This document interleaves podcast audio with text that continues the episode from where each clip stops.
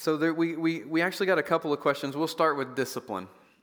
So we got a couple of questions on, on discipline. One specifically about advice for handling young toddlers, 12 to 16 month old toddler tantrums when they're still too young to regulate their emotions and understand scripture references.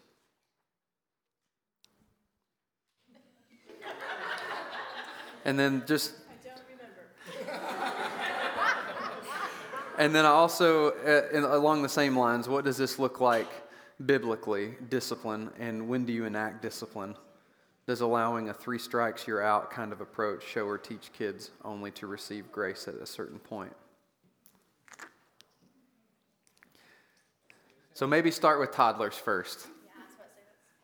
Yeah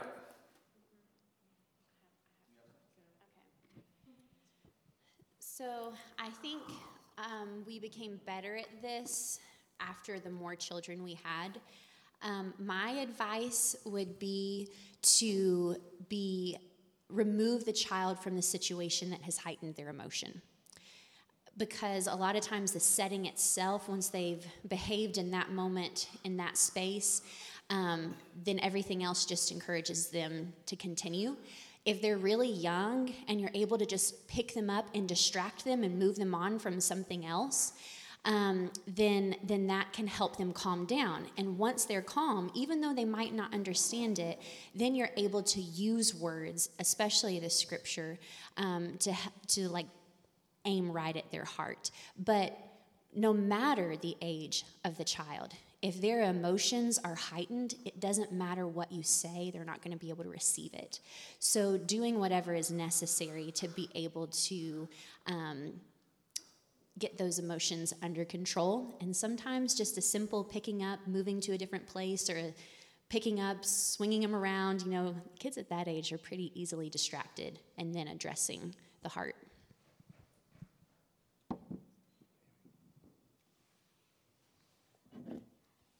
Yeah, I just want to. I just want to address the three strikes thing. Don't.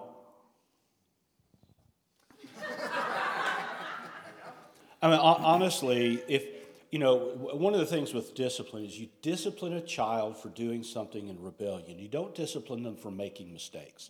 Like if a child spills a glass of milk, big deal. But, and we were talking about this earlier, uh, but if, if you tell the child, don't set your glass there because that's uneven and it will spill, and then they set their glass there and that spills, that's not a mistake.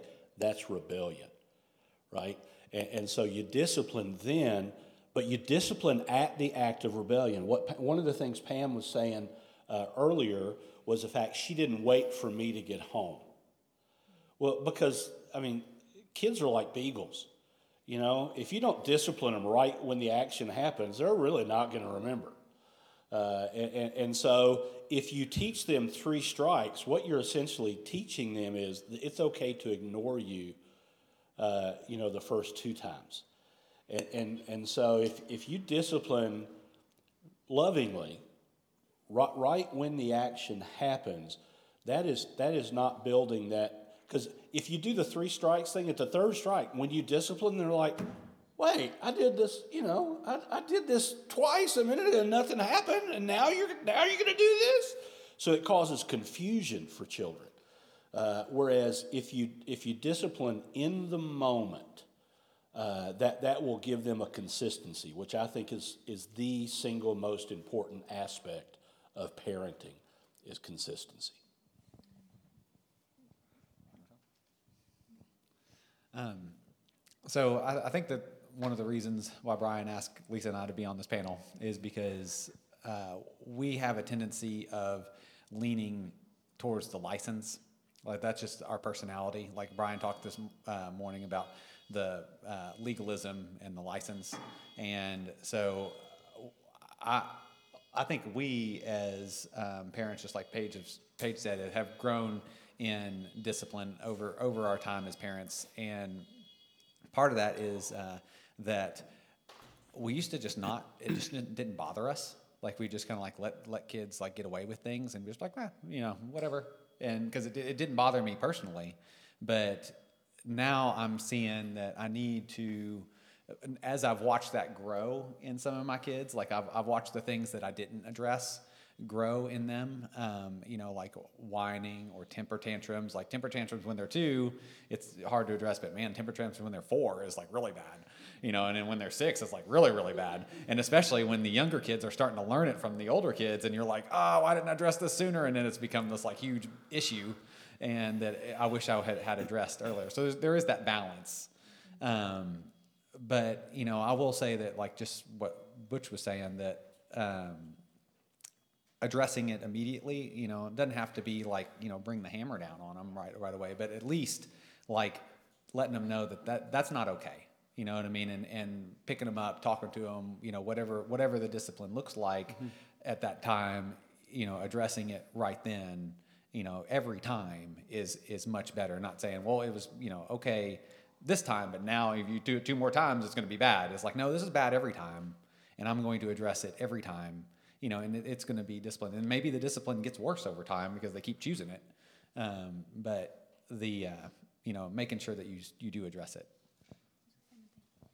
Um, one thing with discipline, I think that we tend to lean maybe more towards is using natural consequences um, and really trying to tie in those with the immediate response, you know. So, you know, like when fights happen or whatever, really addressing what you're doing is you're damaging the relationship you have with your sibling. You know, that really trying to tie in this is really the consequence of your of your actions right now, um, and kind of addressing that.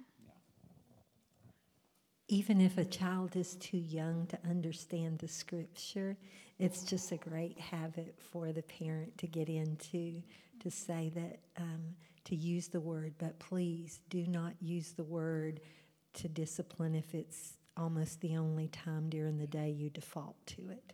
You don't want a child to think that there's anything bad about the word. So use the word, but use the word all day long for the great joys of Jesus.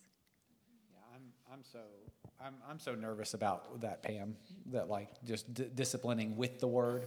Um, because I don't want them to have a negative impression of it. And so a lot of times I'll, I'll discipline them, I'll explain, you know, to them what they've done wrong, but later on I'll think about, okay, how can I come back later and teach with the word about this instead of disciplining with them right now? Well, and I think that that actually answers one of these other questions about do you think using Scripture to correct our kids can make them bitter towards God? Um, if you were to say to my children, God is pleased when you share with others, I'm worried that saying things might shame them or discourage them when they do something wrong. How do we use Scripture and God to help correct kids where they do not become bitter or feel ashamed after they do something. and so I think I think that's part of it, right? I think it's you don't use the word of God just for correction and reproof, but it's also for training in righteousness, right? That they'll be perfect and complete, lacking in nothing. And so I think that's a big part of it. And there was one other thing I wanted to say about addressing or disciplining in the moment. I think I think that's certainly the preference. Uh, but having two anger based kids, uh, many times in the moment, has, I feel like we've, we've done it in the moment and it's only escalated. Uh, and, and so I think a, another aspect of that is not taking it personally um, and, and recognizing that even if they say, I hate you, like, recognizing that's just that's their emotion speaking that's not a reality now that's easier said than done but i think if you have a, a, child that tends toward anger and tends to get riled up, I think sometimes for us we found that it is to let them cool down, remove them from the situation, even when they're older, not just just toddlers.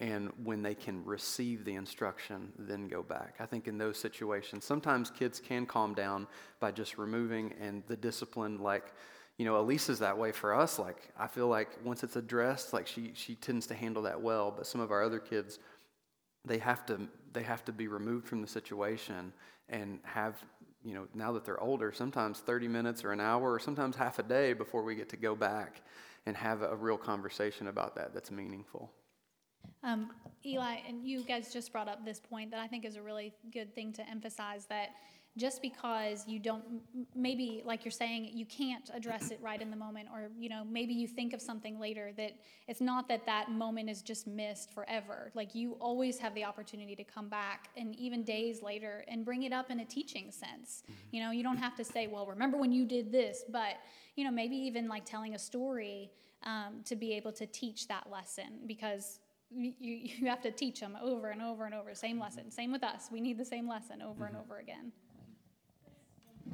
thing I just thought of too. Oh, um, in the midst of the, and it might be harder with toddlers, but as they get older, I know for us, especially like with teens, um, when when Scripture applies to them with their situation for our kids, it helped if we were like, here's where we messed up, and here's how God used this scripture in my life because I did blah, blah, blah. Because they know we're not perfect. I mean, they clearly know we're not perfect. But to hear us say that and to hear us say how God has like changed our heart, I think makes them open to to hear scripture and also to come to us then when they mess up knowing like okay yeah we know that we mess up too because we're all you know we're we're one of the humans and that's what we do. Um, one thing that I think saved us a lot of discipline and I do not think I was this great disciplinarian because I was anger based. And so, um, anger based people that have anger based children, you really have to walk away. And I remember when Kurt was older, he said to me, You know, Mom, when I was young, I don't think you would have even had to tell me the rules. I think if you just said, Oh, Kurt, what you're doing right now is breaking the heart of Jesus I think I would have walked away. And I went, that would have just made me go, really? You know, and I mean, that's the kind of child I was. And so thinking of that was overwhelming to me, but it's different personalities. But I um I one thing I did reasonably well when the kids were young, like five and under, was every time we went out, I re I went over the expectations again. We're out in public, this is what's expected. And that saved, I don't ever remember doing that with them, like right before we would get out of the car, that they ever went against that. But when I failed to, sometimes they would forget. What expectation? That's a really good point, just to make people laugh. This is a story that happened with me. I, I guess I inherited that um, skill from my mom, and when my kids were really little, it was a lot taking all of them anywhere. We were getting ready to go in the grocery, and I said, Okay, we're getting ready to go in a store. Who can tell me? How are we going to behave? And my child, my loud child, yelled from the back of the van, like normal people. and I was like, oh, I was looking for other things, but that works. Let's go with normal today. I think the last thing I would say about discipline is it needs to be consistent.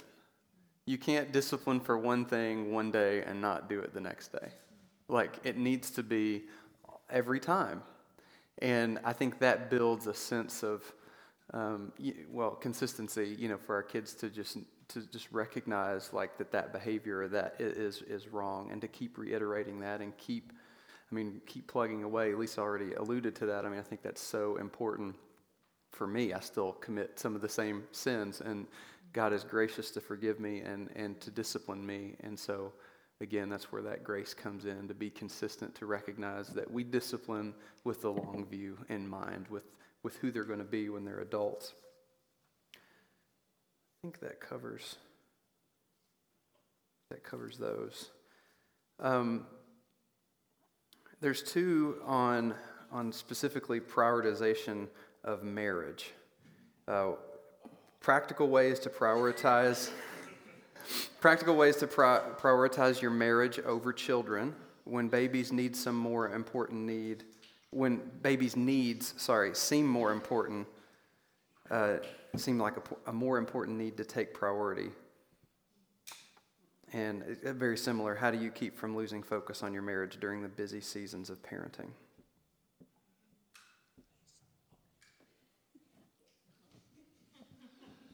Um, I think I think for us is we have um, very set like these are these are family.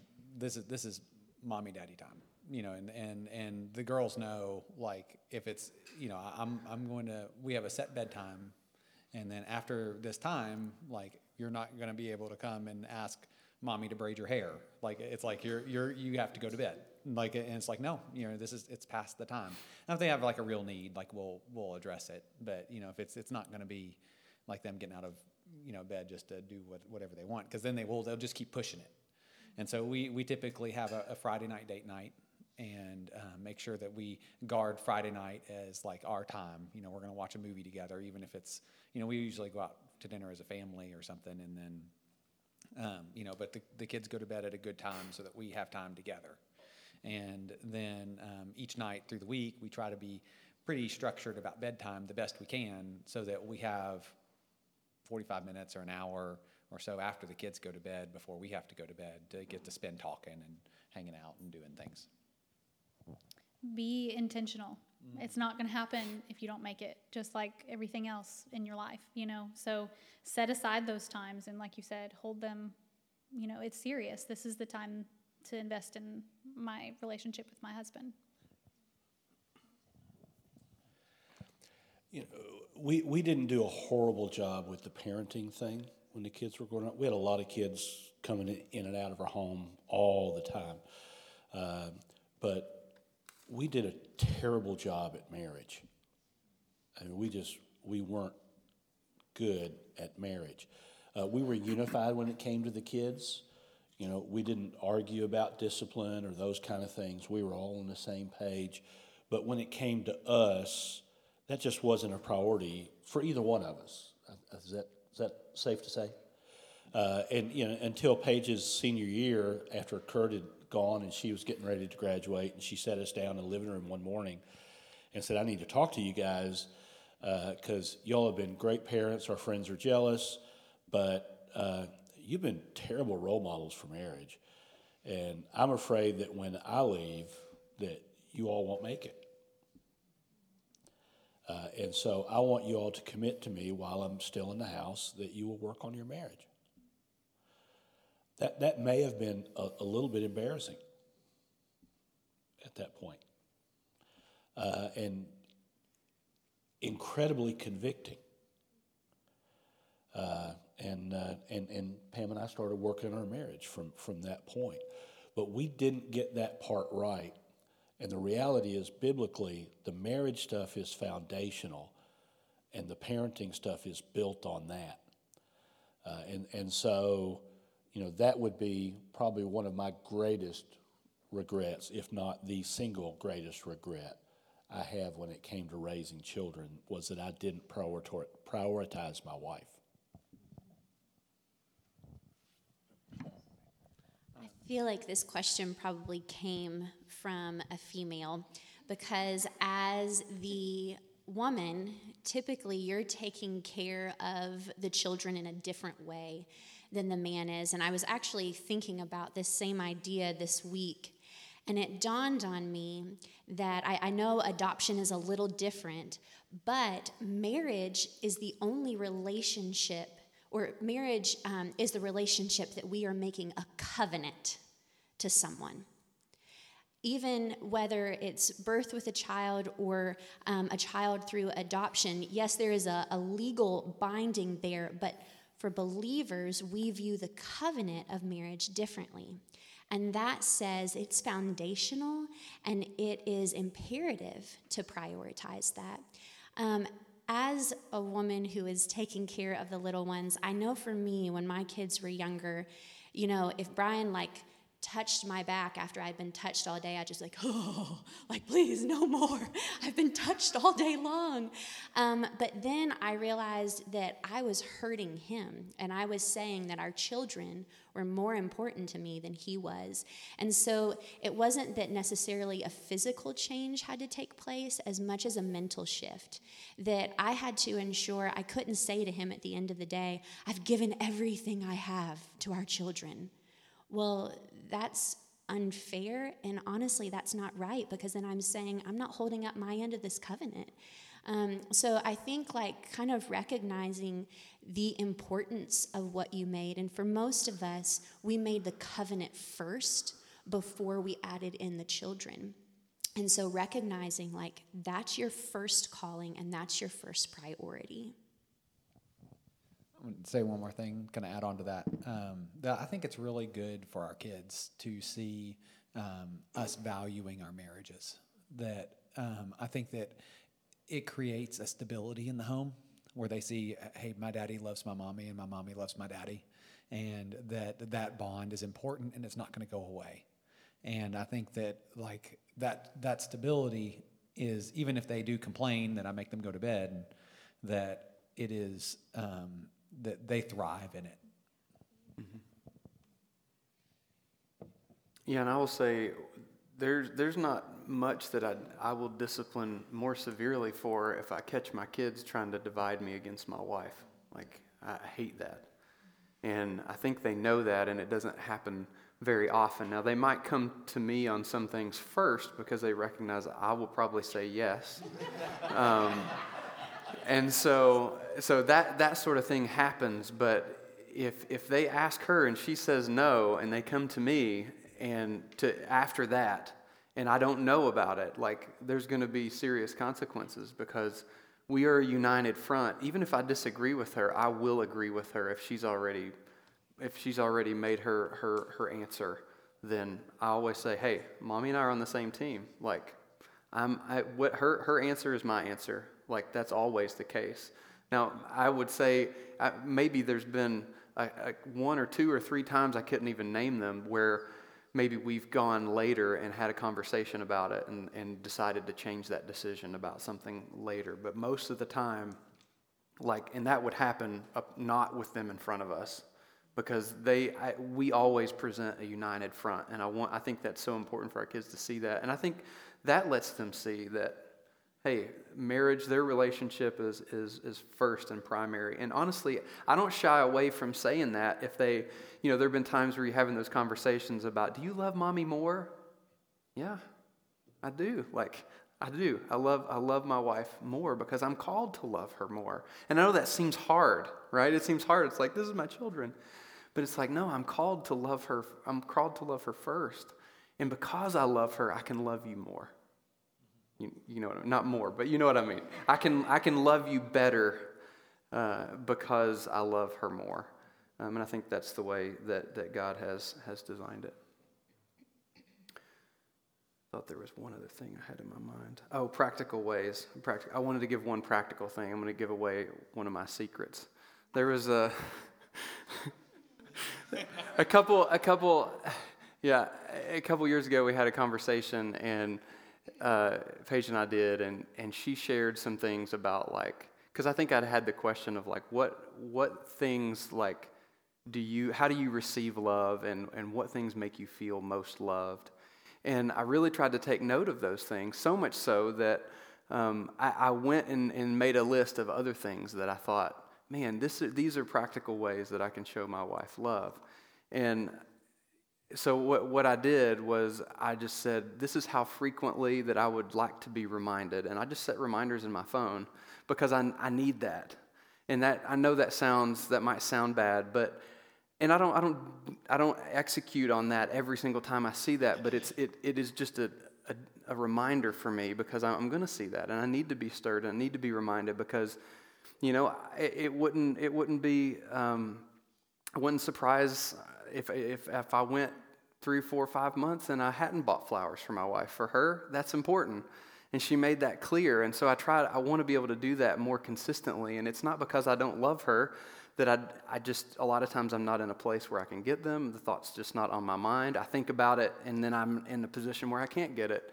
Um, so that's something for me that I, I, feel like has been very practical to just little impetuses along the way to, to remind me of just little things that I want to I want to plan out. And like I said, every time I get the reminder, like it doesn't always work out, but it's at least something practical that's there that's that's stirring for me. So.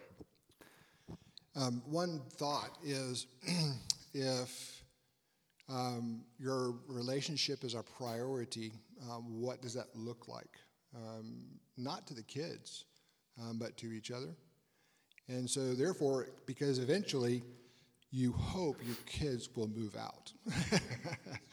and so, because that's the plan, right? You're trying to form um, and trying to help children understand um, their walk with God and that they are to be fully functioning adults, being able to make decisions.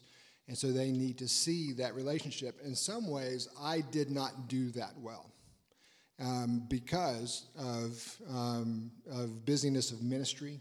I came to Beth and apologized to her. I apologized to the kids because I was not a good role model in this. And so, in some ways, is what can you do? I'm going to talk to the guys here for a second. Uh, what can you do in, in loving your wife by how you, um, how you take care of her in the sense of how are you involved in raising children? Because it can become this role thing where I like roles better defined, but the problem with that is I can quickly become that's her job, this is my job, and then we become siloed. And so, one of the things I wish I had done better was that um, I was more involved um, in supporting her and saying, okay, it's, it's daddy time. Beth, this is not time for you to go do chores, this is time for you to get away. So, guys, what are you doing so then you are then in charge of the kids and let your wife go and be who she needs to be and get away and so that she's by herself and has time to rest. So I think that's important. Um, as, and I think that just understanding those boundaries, I really like just that idea of helping them understand. One is Scripture, we're, we're trying to help develop the image of God in our children, to help them understand. When they see you, they're going to formulate their image of God. And so, therefore, act out the Scriptures. It really does. For me, the most important thing I can say to you as parents fear God. That's the most important thing I can say to you. To fear God is to depend on his faithfulness and follow him and what his scriptures say. And so then, therefore, I'm going to act as the Father acted with the Son. Remember those relationships love, respect, or love, submission. Jesus and the church, husbands, wives, um, parents, children. And so then, um, when we think about those relationships and how He's created those things, um, it seems harsh. And you've said it before. I know some have said it before, but you're not going to be your child's best friend. And they need to have friendships, best friends other than you. And so part of this has to do with who am I and how much and what am I willing to do for that child to be my friend? Because then that's my issue. That's not the child's issue. That will interrupt my discipline. That will interrupt my discussion with my wife. That will interrupt. Um, um, I hope that in your heart, because I hear sometimes this being said, this one is my favorite child, or at least looks that way. that would go against scripture. because, and our kids even joke about it now. I'm your favorite, right, Dad? I would say, honey, you're my favorite first child. you know, but ultimately, we should not show favoritism in that way. And so, because it creates problems. But it's just kind of funny how these boundaries are being formed, appropriate boundaries are being formed. I've, it was fun time. I can't remember which child it was. And, and, um, and so one of our kids said, Well, you know, Dad, um, is at 18, I can move out. so she was like saying that as it was, and she was saying that as a threat. So I said, okay. I said, do you realize at 18 I can kick you out? so I wouldn't have done that like that. she was kidding. I was mostly kidding. but hey, you know, this is these are helping them to come to terms with being an adult. I know this is terrible. I know that you would never do this, but one of my children wanted to move back in. I said, Great, you'll pay rent. I want you to understand what this looks like. I want you to understand what the real world looks like. Oh, that's terrible. No. That's helping them to understand. At the age of 16, I want them to have a credit card. At age 16, I want them to have a checkbook. At age 16, I want them to begin to understand these tools and understand that that's what they are. Because when they are starting, hopefully, when they're 18, it's not like all of a sudden we flip a switch and they become an adult. They need to be learning how to be an adult and learning how to, to do what they need to do at age three, four, five, six, seven, eight, and what is appropriate to the age. So. Thanks, Steve. Shifting gears a little bit, I got two questions um, on when to teach sex, talk about sexuality, talk about relationships, physical anatomy, that sort of thing. Um, I will say you, there's, it's never too early. it's never too early to start. We, you want to be the first ones to introduce this to your, to your children. Don't shy away from using penis, vagina, like, don't shy away from using those terms, like, because there's nothing to be ashamed of. They have to learn the appropriate times, obviously. Um, but at the same time, like, you don't want, because I feel like sex is, is somewhat taboo in the church. A lot of, a lot of ways, we don't talk about it enough. Um, and I, that we don't want our homes to be that way. That by the time my parents talked to me about sex, I asked them questions that left them scratching their heads, and I just kind of wrote it off. I'm just like, I already know more than you. Okay, so we don't want that to be the case. Like, I, I want to be the ones introducing it to our to our kids. There's some great resources out there that, that talks about their bodies. There's a lot of books that are written that are out there. Um, you can talk to us afterwards. Um, we've gotten several that, that go through different ages of kids, all the way through you know puberty. Um, I've had some very detailed uh, discussions with Elijah from the time he was seven, six years old, um, talking about porn, masturbation, like all of that, because that would that had such a grip on me. Like I don't want that to be like something that, that he gets introduced from somebody else. Like, I want him to recognize it for what it is. He knows, like, how damaging that's been for me. And so, like, you know, I, I, I don't, I think the sooner the better. I think if they're eight, nine, ten years old, it's too late. Like, you need to do it now. And I, I think, obviously, age appropriate, but I mean, I think we have a conversation about sex every other month, it feels like. And I mean, it's like when they're young, they don't get it, even when you're like in, in going into details, they'll bring something up and they're like, wait, that's, that's not how that works, right?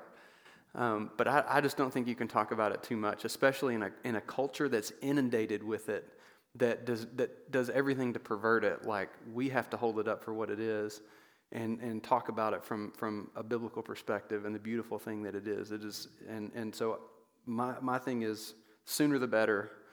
Um, as, uh, you can't introduce it too soon.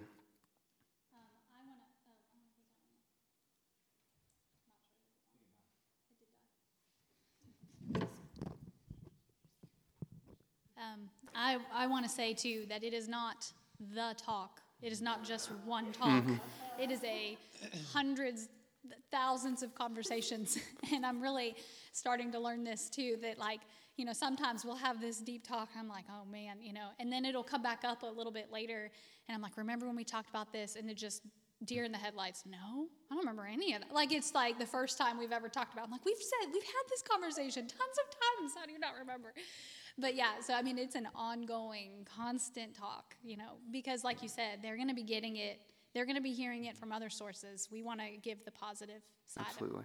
The other side. And then one more thing I wanted to say that um, it's only awkward on your part. they have no awkwardness about it. Mm-hmm. Um, and I, you know, growing up, it was not something talked about in my home. And so, you know, those first couple conversations, I was like, oh, but you know, they didn't have that feeling at all. Not you, but the kids. And, um, You like it's awkward. but yeah, so just just keep keep having the conversation, and it'll become less awkward. So Yeah, and I would also say, as as parents, and, and especially father sons, mothers daughters, you know, th- there are some appropriate conversations you can you can have gender specific. Like uh, with Kurt, I Kurt was playing sports from an early age. I played sports. I know what guys talk about when they're playing sports. Uh, and, and so I gave Kurt permission, like if he heard curse words or if he heard expressions that he didn't understand, uh, come to me, that it was okay. I, he's not going to get in trouble for saying a word, uh, you know, in, in our conversation, but I wanted him to have permission that there was a safe place to come. I, I didn't want him getting the information from someplace else. Uh, just what was embarrassing was when he'd come to me with something I mean, I don't, I don't know what that is. I, I never heard that. Uh, so, so I would say give your kids permission to come to you with those questions. Yeah, I feel like it's only awkward if you make it awkward. Well, I think if you're not careful, if you, one, you're going to leave up, leave that careful because you're, you're going to dread the talk, and then you may not have the talk, and then you're going to leave it up to everyone else to talk to your child about what God has ordained as good. We have, we are created sexual beings, and that starts at a very early age. and so to understand that is that um, there should not be any forbidden words. Um, I remember um, I was preaching one time and said the word sex in a part of my sermon. It's the only thing I said, and I had a father who just had a real problem that I had used that word, and his grade school children were in the um, auditorium. He says, "Now I got to go home and have that conversation." I said, "Good." You're, you're welcome. Yeah. Do you understand how many times the F bomb is said in front of your children at, at the playground? Do you think they don't have these conversations? They're having these conversations all the time. And in fact, if you create in them and distill in them that sex is a dirty thing, then they're going to, one, come away with it with that understanding, but also it's almost foreboding and it's going to attract them even more. And so I just think we have to be really honest with it. That's good. Uh, shifting gears again, how do you encourage prayer in kids who normally and regularly decline invitations to pray?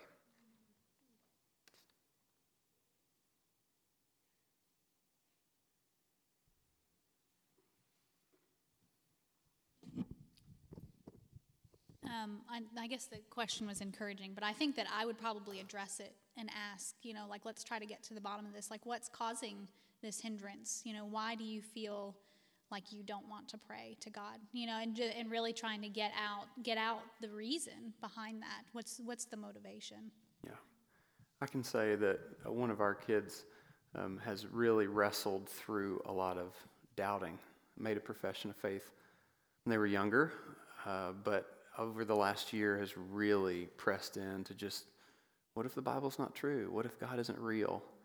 Um, I don't shy away from those conversations. Like, our God is like capable and able to make himself known. Like, I encourage those. I encourage them to wrestle with the scriptures. I want to wrestle alongside them and say, I'm here. Like, but recognize some of this is, is God revealing himself to you. Like, constantly making, making him, you know, presenting Christ and the gospel before the eyes of, of my kids. And in this, this particular child, um, it was probably, it was months. I don't know exactly how long, but devotional times, prayer times, like all of those sorts of things, not interested at all.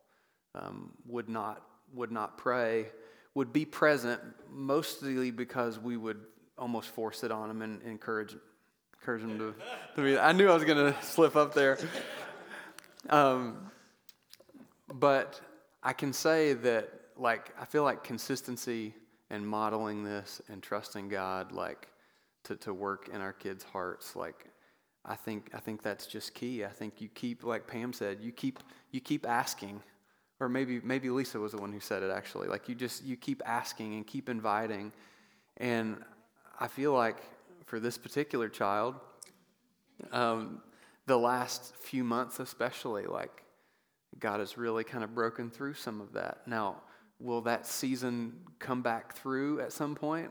There's probably a good likelihood. I pray that it that it doesn't, but it seems that right now God is really like stirring and really moving and, and seen some just brokenheartedness over sin and, and over different things. And it's been it's been refreshing to see them lean back in to those times of devotion um, and times of prayer. And so I would say just keep on keeping on.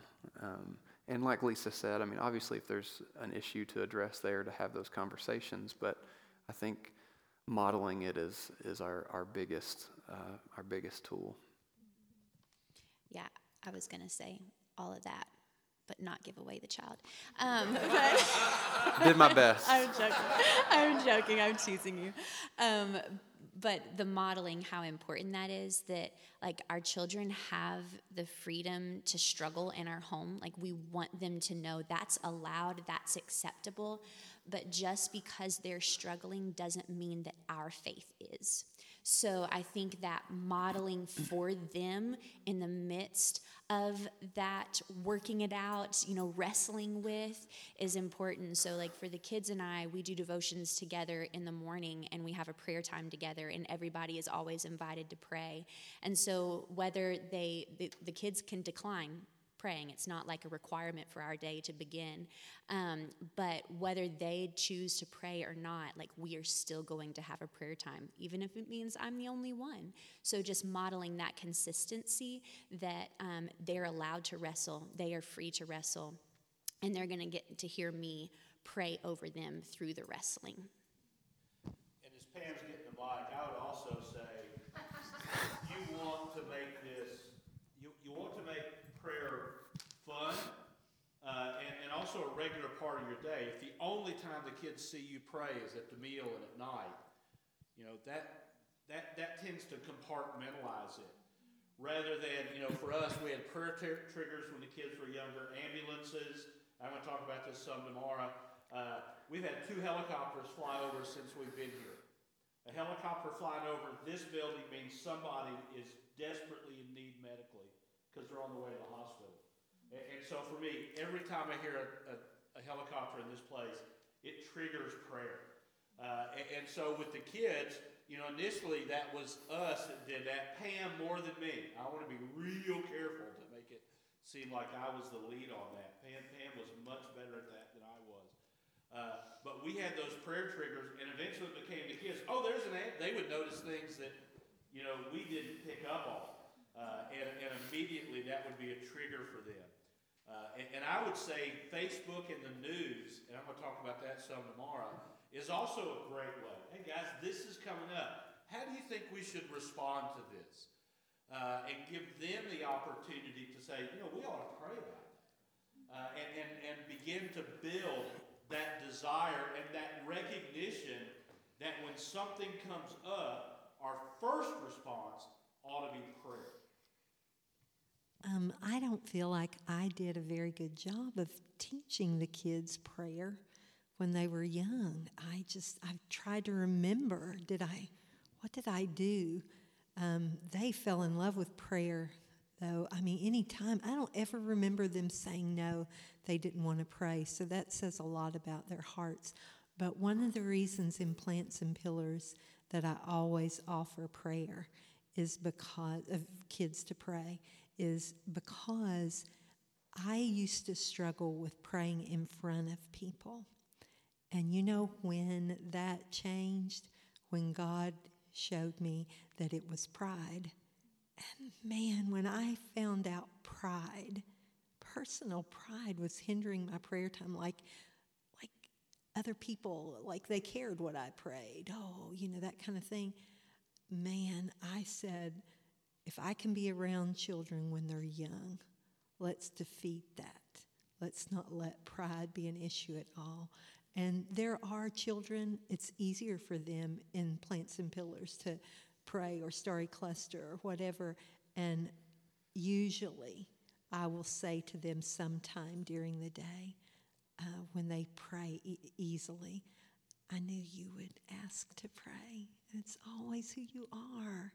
And I love that. And I try to encourage that and then not discourage those who are not yet there yet, you know. That's good. Um, this will probably be the last one.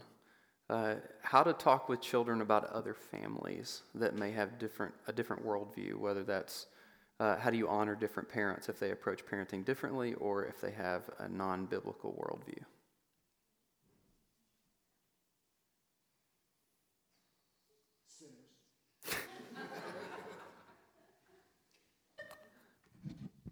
Well, we did this with Santa. We were the first people we knew that gave up Santa.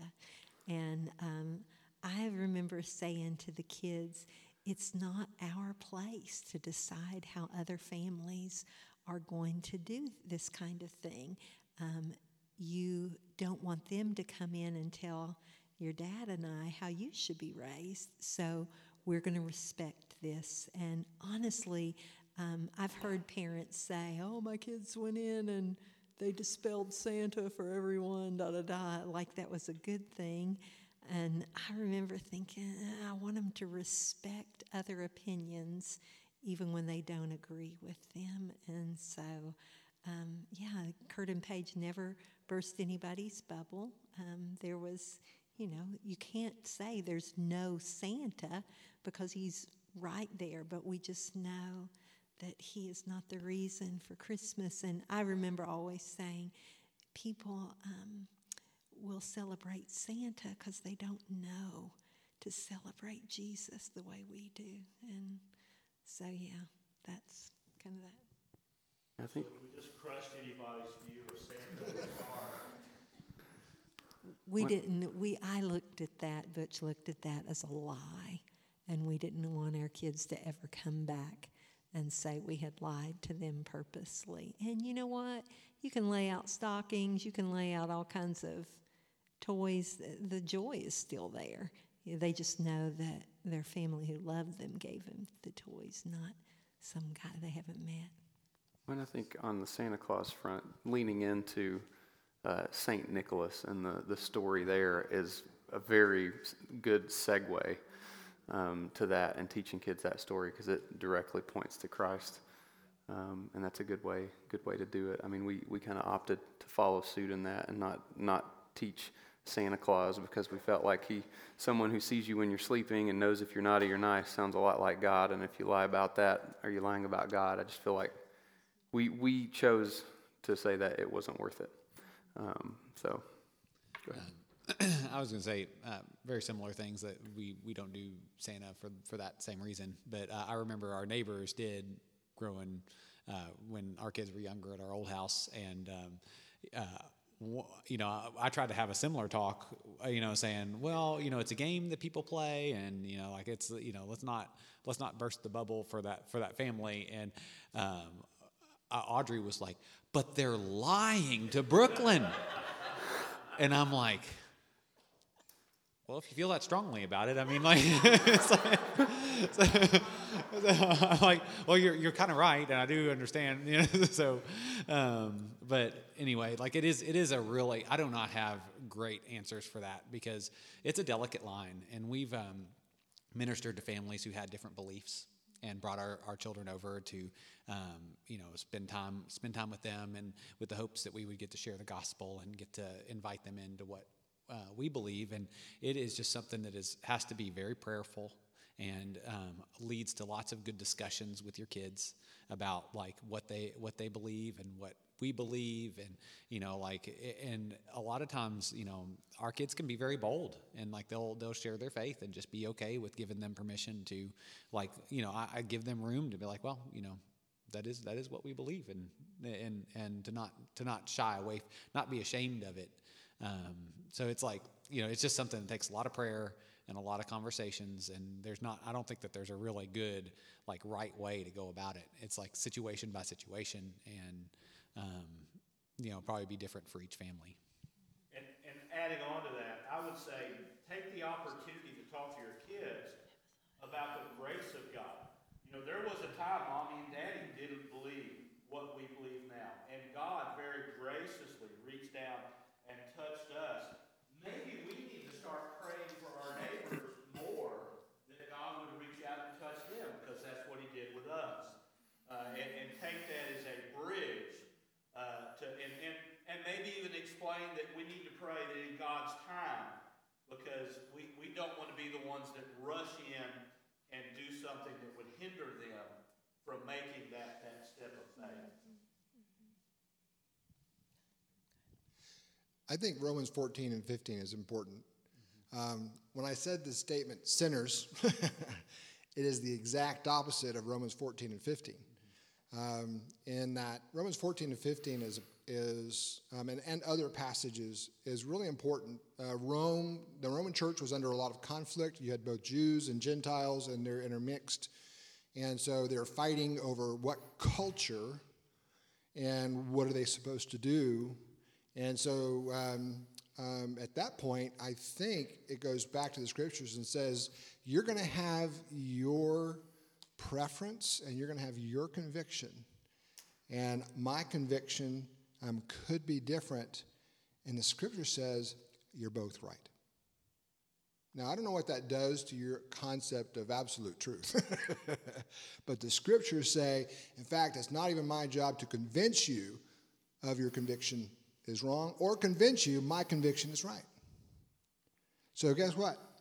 Beth and I, we actually um, had Santa. and so, but for us, we grew up with that. My mom kind of ushered that in. But when they asked us, we did not say otherwise. We, very young, you know, just, hey, you know, hey, look, stockings. So we didn't talk about it a lot. But when they started having questions, we wanted them to be able to feel like that there was a sense of we can at least come to mom and dad and we're going to speak truth. There's some things that are happening in our culture, even today, that people are grappling with. Churches grapple with this all the time. What is the right thing to do? There are scriptural commands. We will not go against those. There are principles, but then there are convictions. And so then, based upon those convictions, I'm going to hold certain convictions. And, um, and that we just need to have grace and love. And so that's just, in fact, somebody asked me to dress up as Santa and, and at a Christmas party of adults. And there was something in me just said, no, I'm not doing that. There's just something in me that just wouldn't, wouldn't allow me to do that. But that's just a, one of those things. You just have to decide what you're going to do. So Steve just reminded me of something that we we don't do Santa, but I do the Tooth Fairy. so the uh, but it's not it's not my fault because because it, brother. I didn't. No, hold on. The uh, the the kids came up with it, and and so I don't want to like squash all of their childhood imaginations, and so you know they said, "Daddy, is there a tooth fairy?" And I said. Do you think that there's a tooth fairy? and so, just like letting them do that, and so that, that's kind of a joke in our house. They all, they, if they ask, they've asked me, and, they're, and I'm like, "Do you really want me to answer that?" No, there's not. but like, you know, but I still take money in there, and, and they know that I'm bringing it in. But it's it's just, or I forget. That's always been really bad. Like ah, yeah. so anyway, but um, I just thought that was worth saying.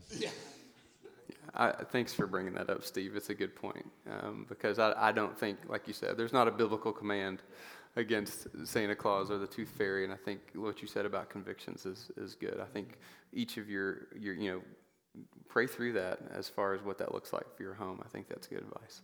one last thing too you know god has uniquely given you your kids you know so it's it's real easy to look around and say, well, so and so doesn't do Santa, and they do do Santa, and you know what should we do? But like, you know, God has given you, He has equipped you to raise the specific kids that are in your household, and it may, it will look different, like that. You know, like Eli said, I think that you know we have kind of different parenting styles, but you know, like. th- God knew what He was doing when we had our kids and you had your kids, you know. And saying that, um, I want to say this about discipline. So Butch and I, I want to say 98% of the time, we did two licks of spanking with the battle paddle. And the battle paddle was not associated with us, except, you know, when something was wrong. And it saved Kurt hundreds of spankings because all I had to say was, Does mommy have to get the battle paddle? And he would immediately change. Paige would say, Yes, mommy does have to get the battle paddle. but um, my mom had said to me something that's not in scripture. She had said, If you spank a child every time they need it until they're five, they'll hardly need it after they're five. That worked for our kids. Seriously, I don't think we spanked five times after they were five years old. So I felt like spanking and the battle paddle probably saved them hundreds of spankings. But everybody's not going to work that way. And certainly, if you're angry, you can't spank. Because if you're spanking when you're angry, you know, it's awful. So, man, that's another thing. Like what you're saying, you've got to decide for your family what works. Mm-hmm.